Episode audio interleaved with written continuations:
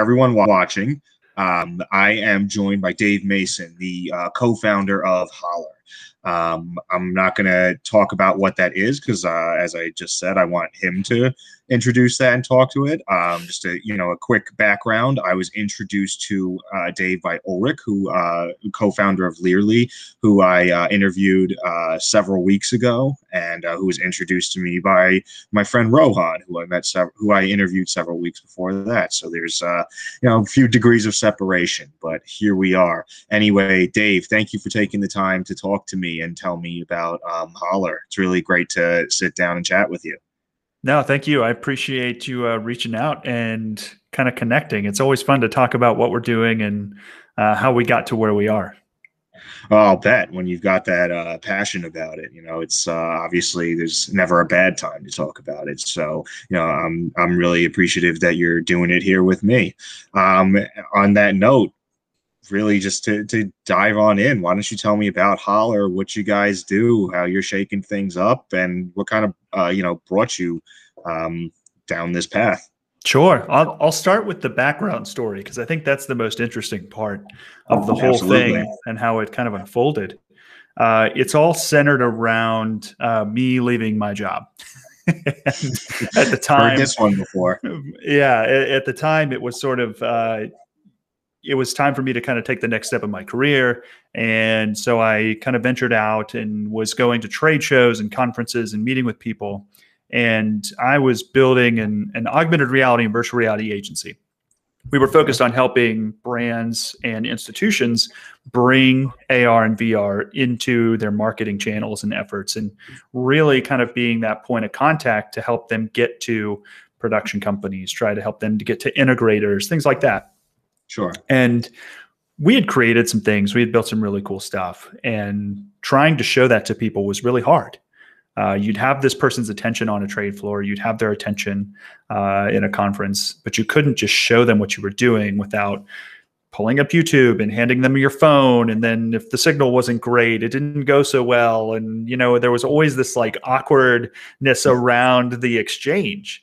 And parallel to that, another buddy of mine had gotten into uh, this NFC startup. And what they were doing was putting NFC tags on packages as they were leaving the warehouse to be the first point of contact for like a digital unboxing experience. Did you say NFC tags? Yeah. So NFC is near field communication, which is the same tech that powers like Apple Pay, Google Pay, all that stuff. Gotcha. It's okay. yeah, cons- contactless transmissions. Okay. And so I, I was really just taken away by it. Like I knew what NFC was, but I'd never spent that much time in it. And so we were looking at this and I was like, you know, what if I could use this to network with some people? And a buddy of mine and I were kind of going back and forth. And he was like, dude, I just met this guy. He had this NFC business card, but it was just my, it, it basically just pulled up his contact card. And I don't really want to save his contact to my phone. Like I just met this person. I don't know who this person is. Uh, so we start talking about this. We start going back and forth on it. And eventually we arrive at this conclusion of uh, trying to build this networking tool. So we put it together in like a Wix page. And this was like December of January of last year. And I start using that to network and it works. Uh, mm-hmm. People are like, whoa, wait a second. Like, okay, yeah, I, I, go to your YouTube page. I can go to this. Um, email me directly from inside the profile.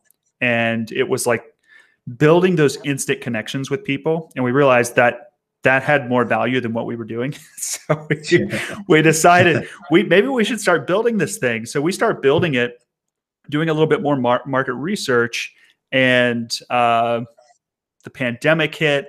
Uh, everything kind of like unraveled, and we were just like, you know what? We have a contactless way for people to communicate. Like, let's double down. So we went all in on it and spent the first half of 2020 kind of finishing building it out, doing testing with people and all that stuff. But what we've concluded, what we ended up with is hollr, which is the easiest way for people to connect instantly. And that's our that's our mantra now. It's we help people instantly connect and put what you want to share in the hands of the people you want to connect with. And then from there, we've added in like some networking tools uh, things that make it easy to send emails, to, to do follow ups, uh, to schedule meetings through something like Calendly. Uh, we're we're putting those things into the platform so that you're now only sharing this one thing, and all of those things that have to happen after the fact can happen from there. It's almost like this hub of all of your sales and marketing efforts in one place. Wow. Yeah, I've uh, I've seen I watched you know the kind of like demo video kind of commercial you have on your website, and it's like uh, you know you see a guy taking photographs or whatever with a professional camera, and you're like maybe I could hire him as a um, you know to I don't know photograph my wedding, whatever. So do you have a business card? Yeah. It's like scan my hollr. Exactly. And yeah, and like I've seen, of course, you know, scan QR codes or whatever for, um, you know, uh, uh, to see a menu at a bar or a, um, or a restaurant, and you can do that as well with hollr, which is great because if you're already connecting with people, it's like, bam, now you've, uh, you know, you've got that all in one place. So it really simplifies away a lot of things. Yeah. Um, you know, I actually talked to a, a number of restaurants over the, the past few months and learned that a lot of restaurant owners, uh, especially owner operators, don't know how to leverage social media. Um, so they have a page. Yeah. Yeah, they have a page. They post stuff occasionally, but they don't really use it. And so I, have been trying to tell them, you know, I tell them this QR code that you're using for your menu is yeah. busted. Like it just, it's not functional for what you need to do. And you're missing this huge opportunity. So when I show them hollr, it's like the light bulb immediately, immediately goes off but what they love the most is not that they can get all these people onto other channels. It's that they only have to print the QR code one time. Because the code is you can update the content on the hollr profile whenever you want. The QR code stays the same. So uh-huh. there oh, if I upload a new menu, I don't have to recreate a new QR code like it was were, that was easy for them. I hadn't even thought about that. I didn't. It didn't even occur to me that those QR they have to print new QR codes and stick them on the tables every time they make a menu change. Because yeah, it's static. on like a QR code, you might yeah. um, you know scan off of a phone or something like that that can change. So mm-hmm. yeah, no, that's a huge value add. So um, I'm sure they got pretty excited about that. Yeah, and so what we realized is there's actually you know when we started hollr we went down this path of encoding NFC tags in a specific way uh, they link to our platform in a specific way. We never really thought, I mean, we had a QR code, we had the sort of like custom link that you could use for sharing, uh, much like what you would see with like a Linktree. But what we realized is those features are almost becoming more valuable than the physical contact uh, technology. So we're actually going to start promoting those a little bit more in some of our marketing efforts is showing people and telling people, hey, you can use this QR code, you can use this link in your Zoom chats. And really, that's the purpose of it. We're not trying to compete with Linktree. Uh, we're not trying to be that. We're what we are a networking tool. And what I see happening a lot is people missing opportunities to do that, uh, not just with businesses, but with people. And you know, put up a put a Zoom background up with your QR code the next time you go to a virtual conference and you would be shocked at how many times people scan it and go and interact. Every time I've used that thing, I end up with three or four new, you know, networking things on LinkedIn. Uh, somebody has sent me an email. Like it's just, it's a functional way to network and connect with people so you could be like presenting at a conference like you say like here's my hollr people can co- and just uh, scan it and boom they, they can see whatever you put into that your linkedin profile your preferred email address any social media really. Yeah and you know the goal is really just to make getting connected easier in the right places. Yeah no it sounds it sounds like it's got some pretty um uh, you know astounding applications even if it's like whatever you're at a party um, you know and uh, i don't know you're making a new friend and you want to connect on social media people still do that. It's pretty you know quick tap of the phone or um, i don't know you you, you want to get in touch with a girl you met or something um, rather than manually put in the phone number i don't know you tap your hollr and uh, boom, there you go. You, yeah, you could go that route. We're we're taking uh, a little bit more the uh, the professional, um, yeah, the, the sales folks. Uh, you know, one thing that we've noticed, and one thing that we know from being being that person for a long time, is that 90% of sales and marketing is just building good relationships with people. Sure. And so the easiest way to do that is to meet them where they are. Like we we talk about trying to find your customer and, and meet your customer where they are and stuff like that when we're talking about marketing and sales. But the biggest part of it is like what if you could hand someone, you know, the three or four social platforms that you interact on. You know, I'm on Snapchat, I, I use Instagram, I use LinkedIn. Uh, people can message me in those places. People can talk to me. Uh, if they have questions, I post content on there and and talk to other people on there. So if someone doesn't use Instagram or doesn't use Snapchat and LinkedIn is the way they, they connect, but I'm just pushing my Instagram and Snapchat, then I'm missing that person. I'm missing a chance to connect with that person.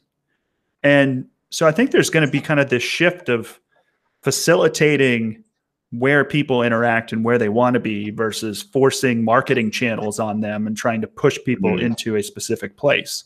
Because I, I, mean, I don't know about you. I, everybody that I know and that I've talked to has more than one like social platform that they use.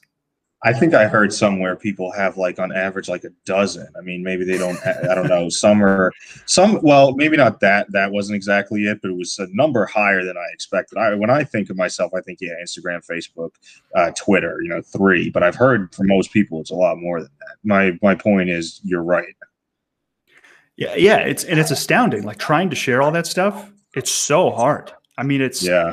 Like I, if you go to any platform or any channel, like they're constantly pushing their other channels because they're yeah. trying like they're trying to capture people in, yeah, in other places. French, part of my French, it's a massive fuck.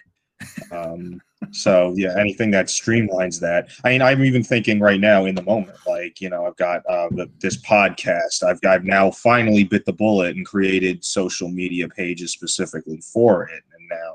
Um, you know, rather than try to hawk each one um, on the others, I, I can have a, an easy, you know, central location to put people in touch with all of them. Yeah, and and really put the right person on the right journey, because the yeah. you know the, the other side. I mean, the, the the side of sales is build better relationships with people. Like people buy from people. People like to talk to people. Like that's your yeah. differentiator. Is you so you can list all the features in the world, but if somebody doesn't like you, like they're not going to want to work with you. So yeah. build, yeah, building those relationships is huge. The marketing side of it is like putting everything in a place where people can get to it easily. We've we've kind of come up with this saying. It's like how many? Are you familiar with the uh, Tootsie Pop commercials from like the 80s and 90s, where it was how many licks does it take to get to the center of a Tootsie Pop? Yeah, with the owl and the kid, and yeah. exactly, yeah. So our we, have kind of talked about how many clicks does it take to get to your content. okay, but that's a serious question people ask themselves all the time. It's a serious question, yeah. And yeah. and if you're saying, well, it takes my customer to get to the emails, to then get into this, to get to the white paper that's kind of back over here on our website. Um, you know, think about how you're putting that stuff in front of people and not everybody is going to be on the same journey. So, are you capturing the right people at the right times with the right message and putting the right things in front of them? It's it's it's it's a total conundrum, mm. right? Yeah. Yeah, absolutely. Now I know there's tons of research done at companies around how many clicks is too many to get um, you know to the right content. They're all they any smart company has their eye on the ball in this. It's uh, you know it's easy to think like oh an extra two clicks five isn't that much different than three, but these people see data that shows them there can be massive drop off in use yeah. or purchase, um, and then between I don't know three to five clicks, four to six clicks, whatever it is. So that's an enormous, um, you know, headache they're trying to solve for people. And it sounds mm-hmm. like you are really, um, you know, angling to add value yeah, and eh. and we've kind of seen already sort of the value that hollr can add to an, an individual or even a business where you're you're talking about the number of times people will click through something and click to look yeah. at something. It it blows my mind even i mean even our own stuff right our own e-commerce store or whatever else the drop-offs are heartbreaking right? I mean, you yeah. see conversion rates are so low, it's painful, but it is what it is. I mean, it's just the data. Uh, it's and it's the nature of the the internet. But what we've seen on hollr is sort of this retention or that that click dump. So where someone may click three or four times, well, since they're only clicking once to get to hollr, now they're clicking a couple times within your hollr profile. So they're mm-hmm. clicking to Instagram, they're clicking to your website, and on average, we're seeing 2.4 clicks per interaction on a profile.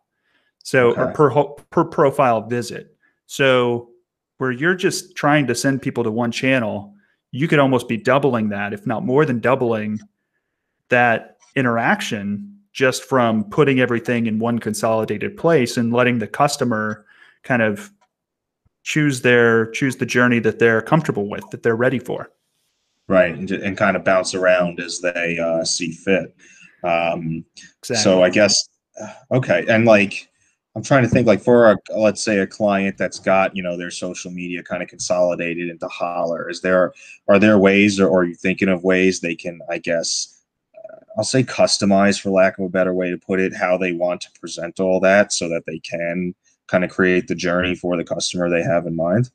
Yeah, and and we're working on some of those things and it's not just customizing like the look.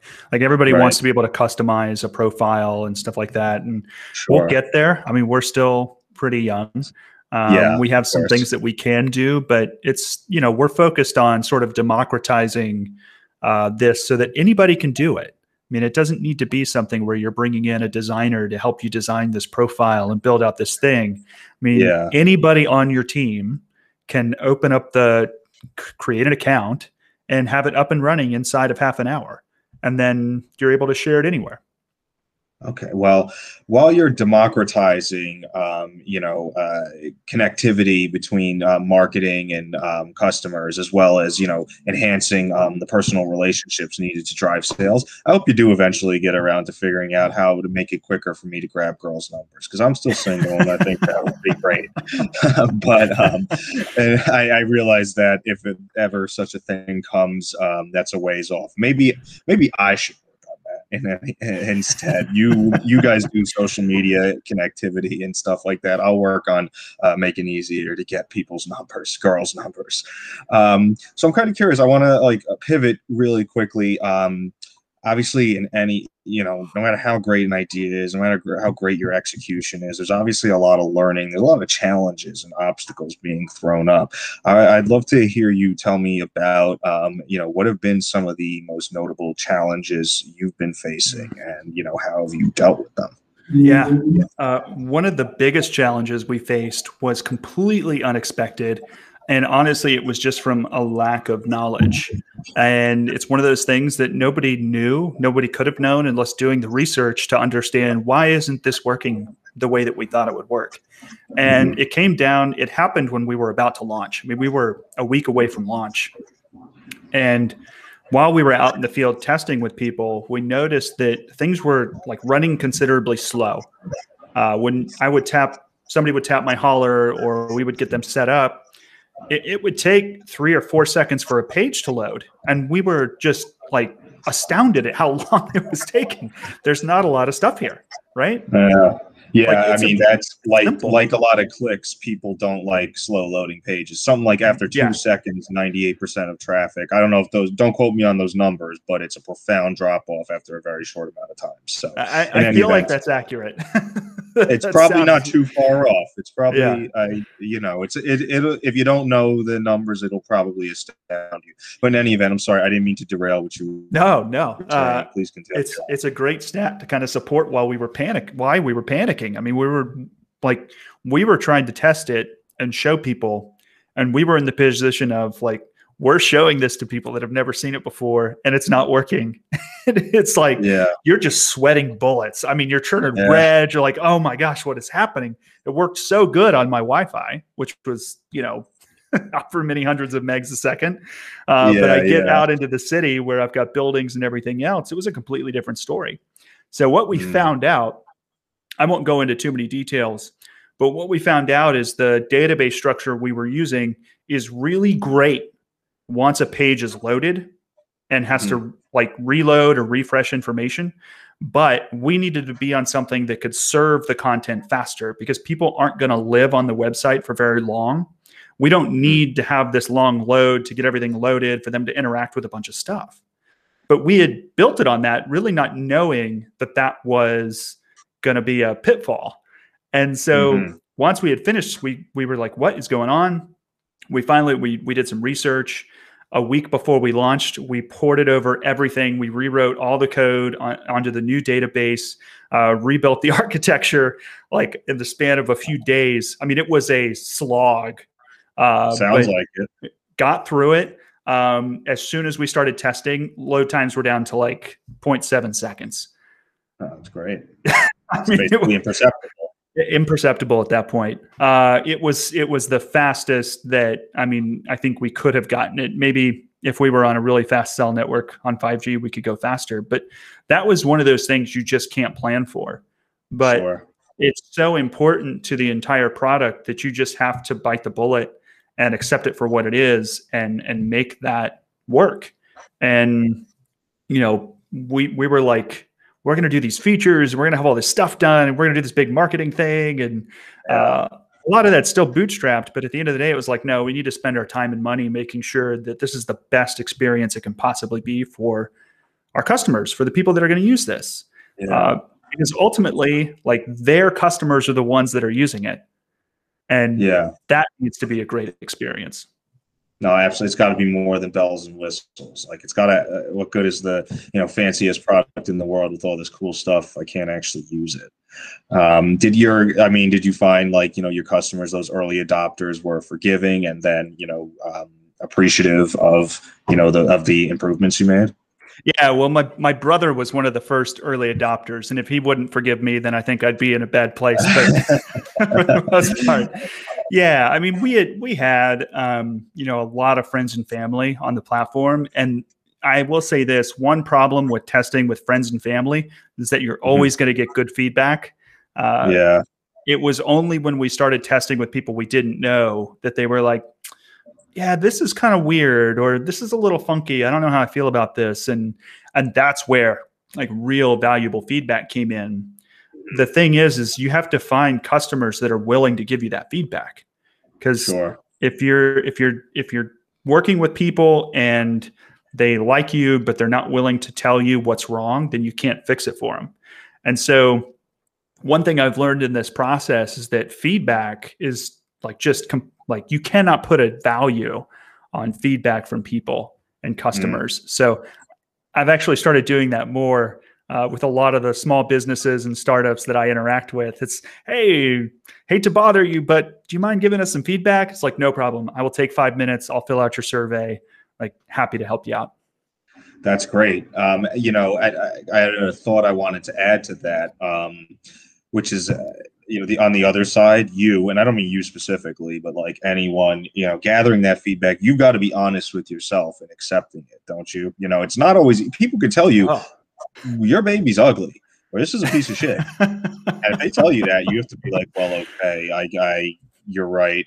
I hear why exactly it says if they're being honest, you know, not if they're just being contrarians or just mean, but um, you know, when they are being honest, you have to accept that and use that to get better. Like that's the other. Yeah. Um, I've heard that from a bunch of other people I've interviewed as well as you know my own research stuff like you know Y Combinator classes and stuff like that. So just thought I'd uh, add that thought um, as well. What I am also curious about is, you know, how did you get a hold of these people? How did you start cultivating the early adopter um, cons- consumer base that was willing to, um, you know, try things out, give you that um, honest feedback, and stick with you as you reiterated? Uh, I mean, when we first got started, it was really tapping into our own network and mm. saying, "Hey, I've got something for you. Like, I think I would like to you know just get it in your hands have you go through the process. And what was interesting and, and i think this could be like the downfall of some like startup founders and and stuff is they're so excited to talk about their product that yeah. they give everything away before somebody really like actually has a chance to use or get into it. So what i learned was like don't set it up. Just tell them you have something really incredible. You're going to give it to them for free. Let's meet up over a beer um, that sort of thing, and then just let them go through the process. Uh, Mm. And then what what happens is you start to get that feedback. You can take the notes, and as long as you're willing to accept the feedback and make some changes, ask for referrals. Mm. Say, hey, I- I'm looking to do this. Do you know anybody else that might be able to use this? Put us in touch.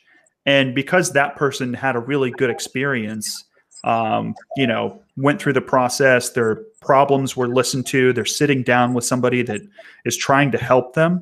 Uh, you're providing a lot of value to that person. They're willing to return uh, the value to you tenfold. So, you know, we Hmm. were able to organically grow to a couple hundred users just by doing that, like talking to people, mailing them out to people, getting on the phone with people, um, however we could.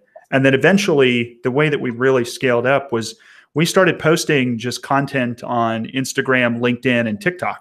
And it Hmm. was, we just want to show who our customer is using the product. And, you know, we had seen some stuff around NFC on TikTok before. Uh, but what we were focused on was that small business owner that's trying to make a sale or uh, the realtor that's trying to grab that new lead and get that person sort of in communication with them and get that moving. So we showed that. We showed that with a small business owner, a photographer, a realtor, like the types of people that are out there networking, trying to make their living, uh, you know, build a career. And th- that worked. Uh, people responded. And, um, you know, the, the TikToks kind of worked on their own.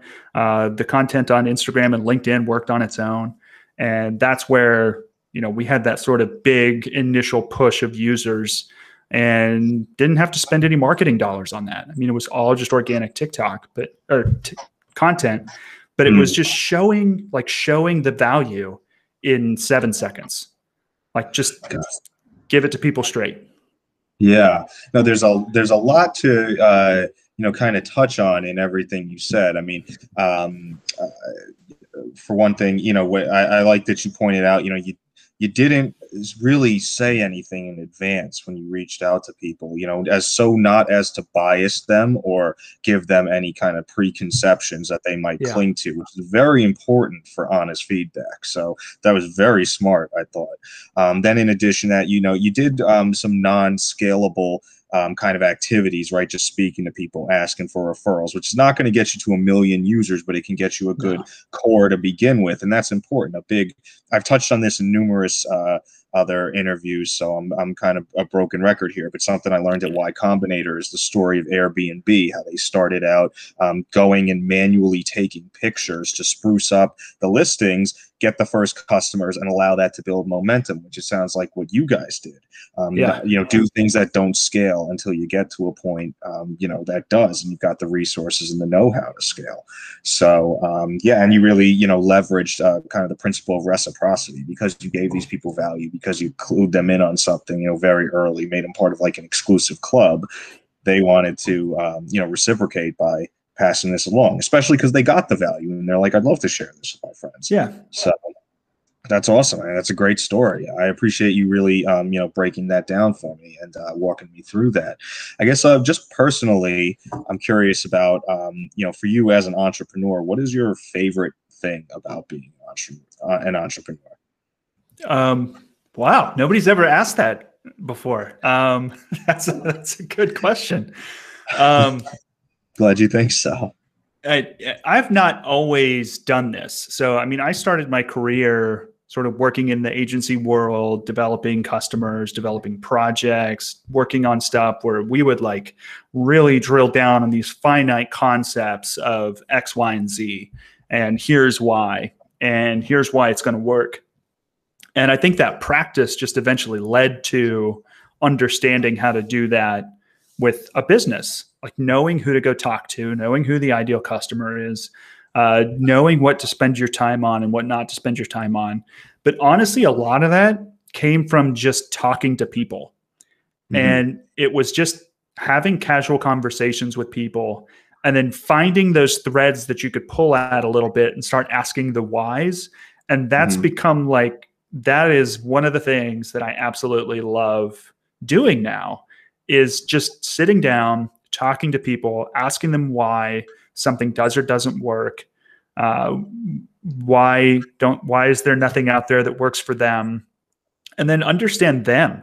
Uh, you know, in my my previous, I mean, I, I still have a, a small agency that does some very boutique work. And one of the things that we've realized is all of our clients tend to have a very common tech thread, uh, personally, mm-hmm. Not not professionally, but personally. They they all have Oculuses. They all love, um, yeah, they all love sci-fi and sort of like tech forward things. Um, and these are these are personality traits uh, that are in people that are completely unrelated. They don't communicate with one another. They don't, they don't even know each other. But there's sort of this common thread with those people. So they have similar ways of thinking. So if you can find those things within like your customers at a larger mm-hmm. scale, such a great way to then fine tune your marketing messaging, the way that you talk to people. You can drop in Easter eggs to stuff. Um, for us, it's been like our our age group, the people that we talk to, um, they're into the office, Parks and Rec, like that's their shtick, right? Um, yeah, me too. Uh, you know, we we have this running joke about hollr being like, is this the new Wuphf uh, from The Office? And so, you know, on our 404 page, we have you know Ryan uh, on the store on the 404 page. Uh, we have Ryan in the Wuphf T-shirt and in the GIF where he's just yelling "Wuphf." Um, and that's all it is. That's the 404 page. But you know that that's something that if so, like no one's going to go look for your 404 page. No, but if you can start not. to craft the experience around things that people have a common interest in, not just from like a work standpoint, but personally, like that's how you start to build like those really good relationships with people, uh, really good relationships with your customers, and they really start to like like they become fans because you are like them. Like you could go get a beer with them even if you've never met before uh, but they're buying something from you, like you could still go sit down and have a conversation with that person. I know a lot of people who would get a crack out of the Wuphf joke for sure. um, I mean, I think uh, it's a great touch, you know, and it, it, speaks to something important. Like as you're building a company and a culture, I mean, everyone likes to bandy around that corporate jargon, but it sounds like you know, you guys, that's a you, there's a real identity forming you know you're really personifying um, uh, your company and what you do for people. And that's a great that's a great thing for a company that seeks to foster connectivity right? I mean mm-hmm. it's an important part of connecting with your customer base. And then i see it come through kind of in your passion for this why this is the road you went down. Because your answer to my question you know why you love doing this is because it seems to it allows you to connect with so many people to you know learn about them and help them. So um, it all kind of comes together uh, in that sort of way, which is I find that pretty fascinating.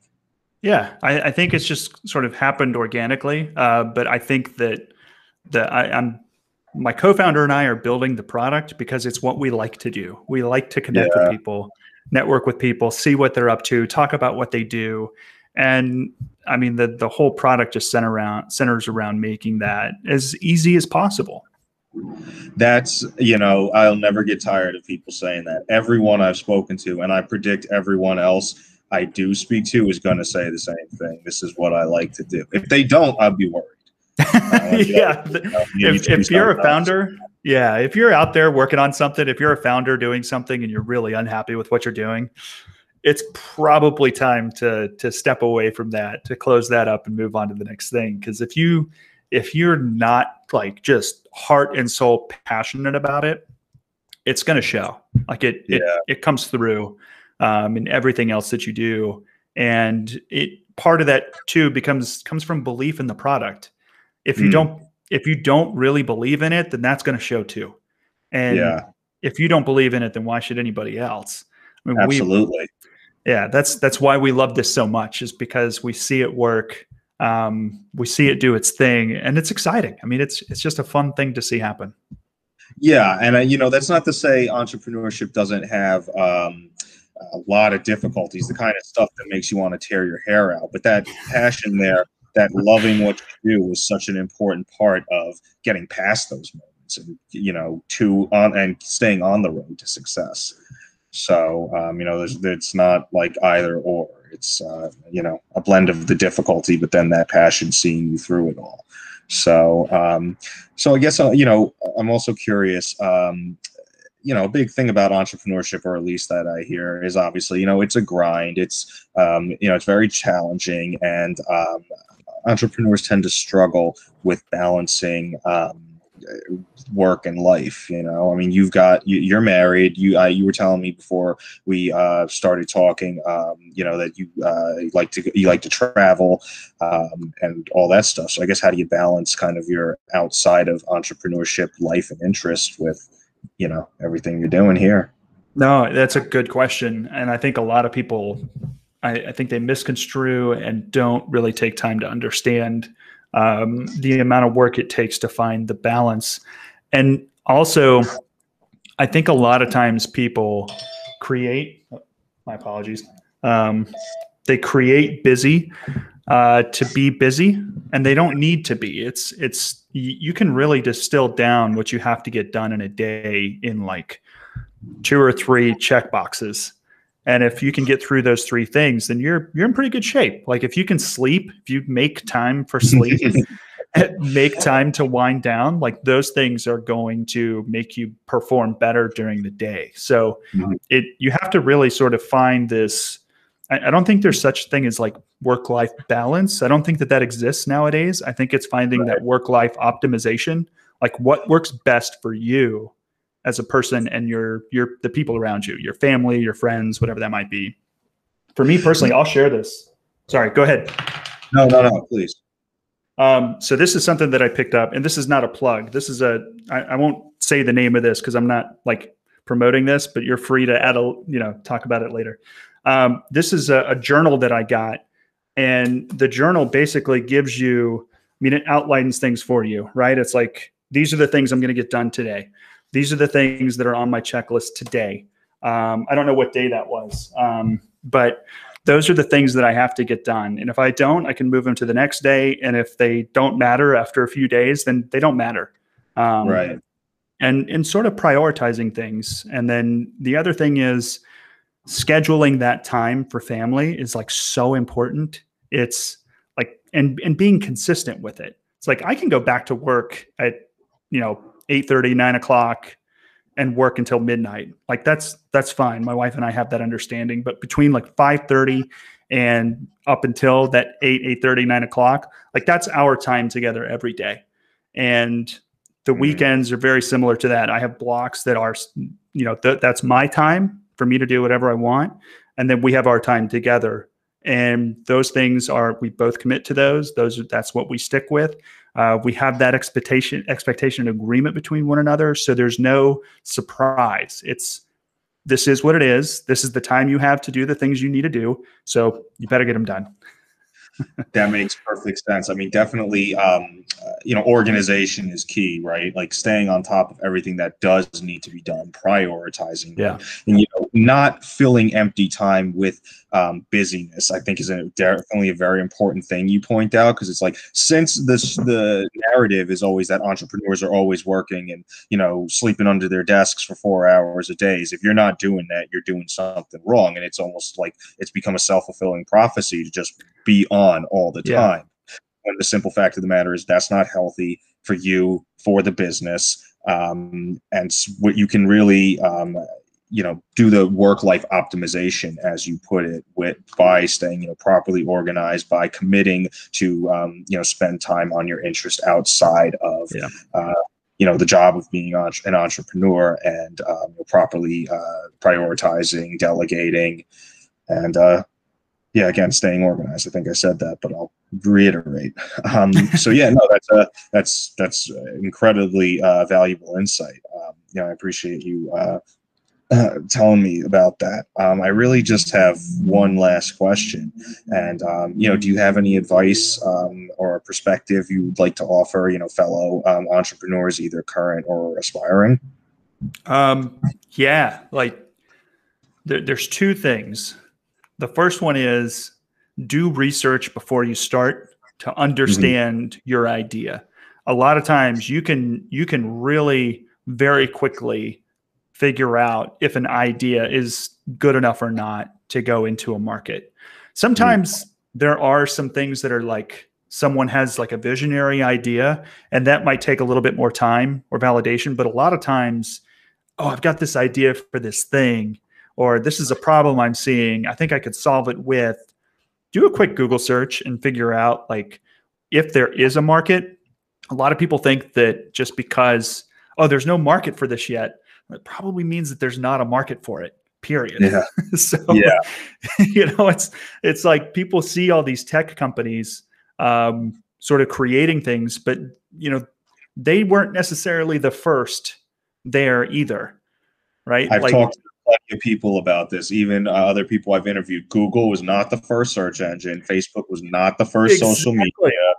You yeah know, but biggest success did not blaze the trail. They followed in the footsteps of those who came before and avoided making their mistakes. Exactly. So if you have an idea, do some research, figure out if you, if it's viable. If you think it's viable, talk to people. Like before you say you're going to quit your job and you're going to do all this, like spend a little bit of time to understand if there's any chance this thing might survive.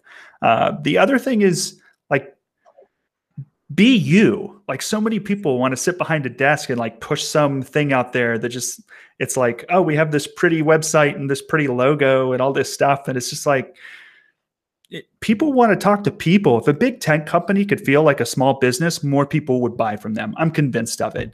And Mm. I I feel that way anytime I'm shopping around for products or services.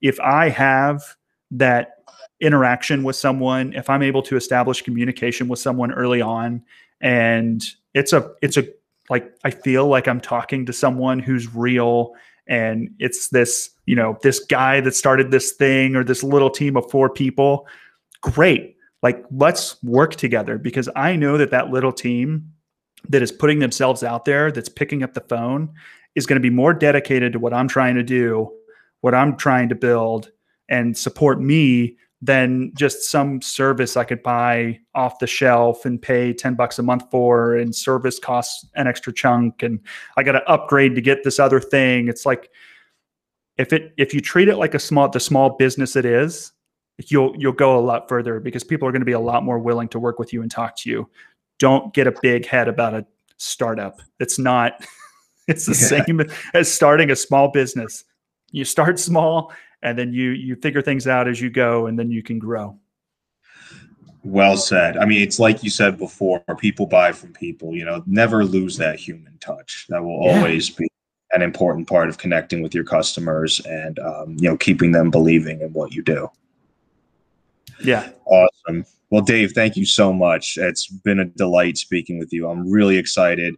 GetHollr.com, right? And that's hollr, H O L L R. that's right we we like the weird spelling things Yeah, I, uh, you know what? I mean, fewer keystrokes, right? Fewer clicks, fewer keystrokes make things easier. exactly easier. one less button click There you go. GetHollr.com. Dave, thank you so much. Really enjoyed it. And I'm really stoked about everything you guys go on to do. Yeah, thank you, Eric. Uh, let's stay in touch and, and keep things going and look forward to uh, your next episode. Absolutely. Absolutely. Take care. Podcast highlights. Important points about how hollr is helping the world better connect. 1.13 Dave's background. 6.00 Example of how where hollr adds value the restaurant industry. 14.22 Additional value. Cutting down on clicks and capturing customer attention. 17.53 Biggest challenges faced thus far. 28.35 Favorite part of being an entrepreneur. 35.05 Balancing work and life. 39.03 Advice for fellow entrepreneurs.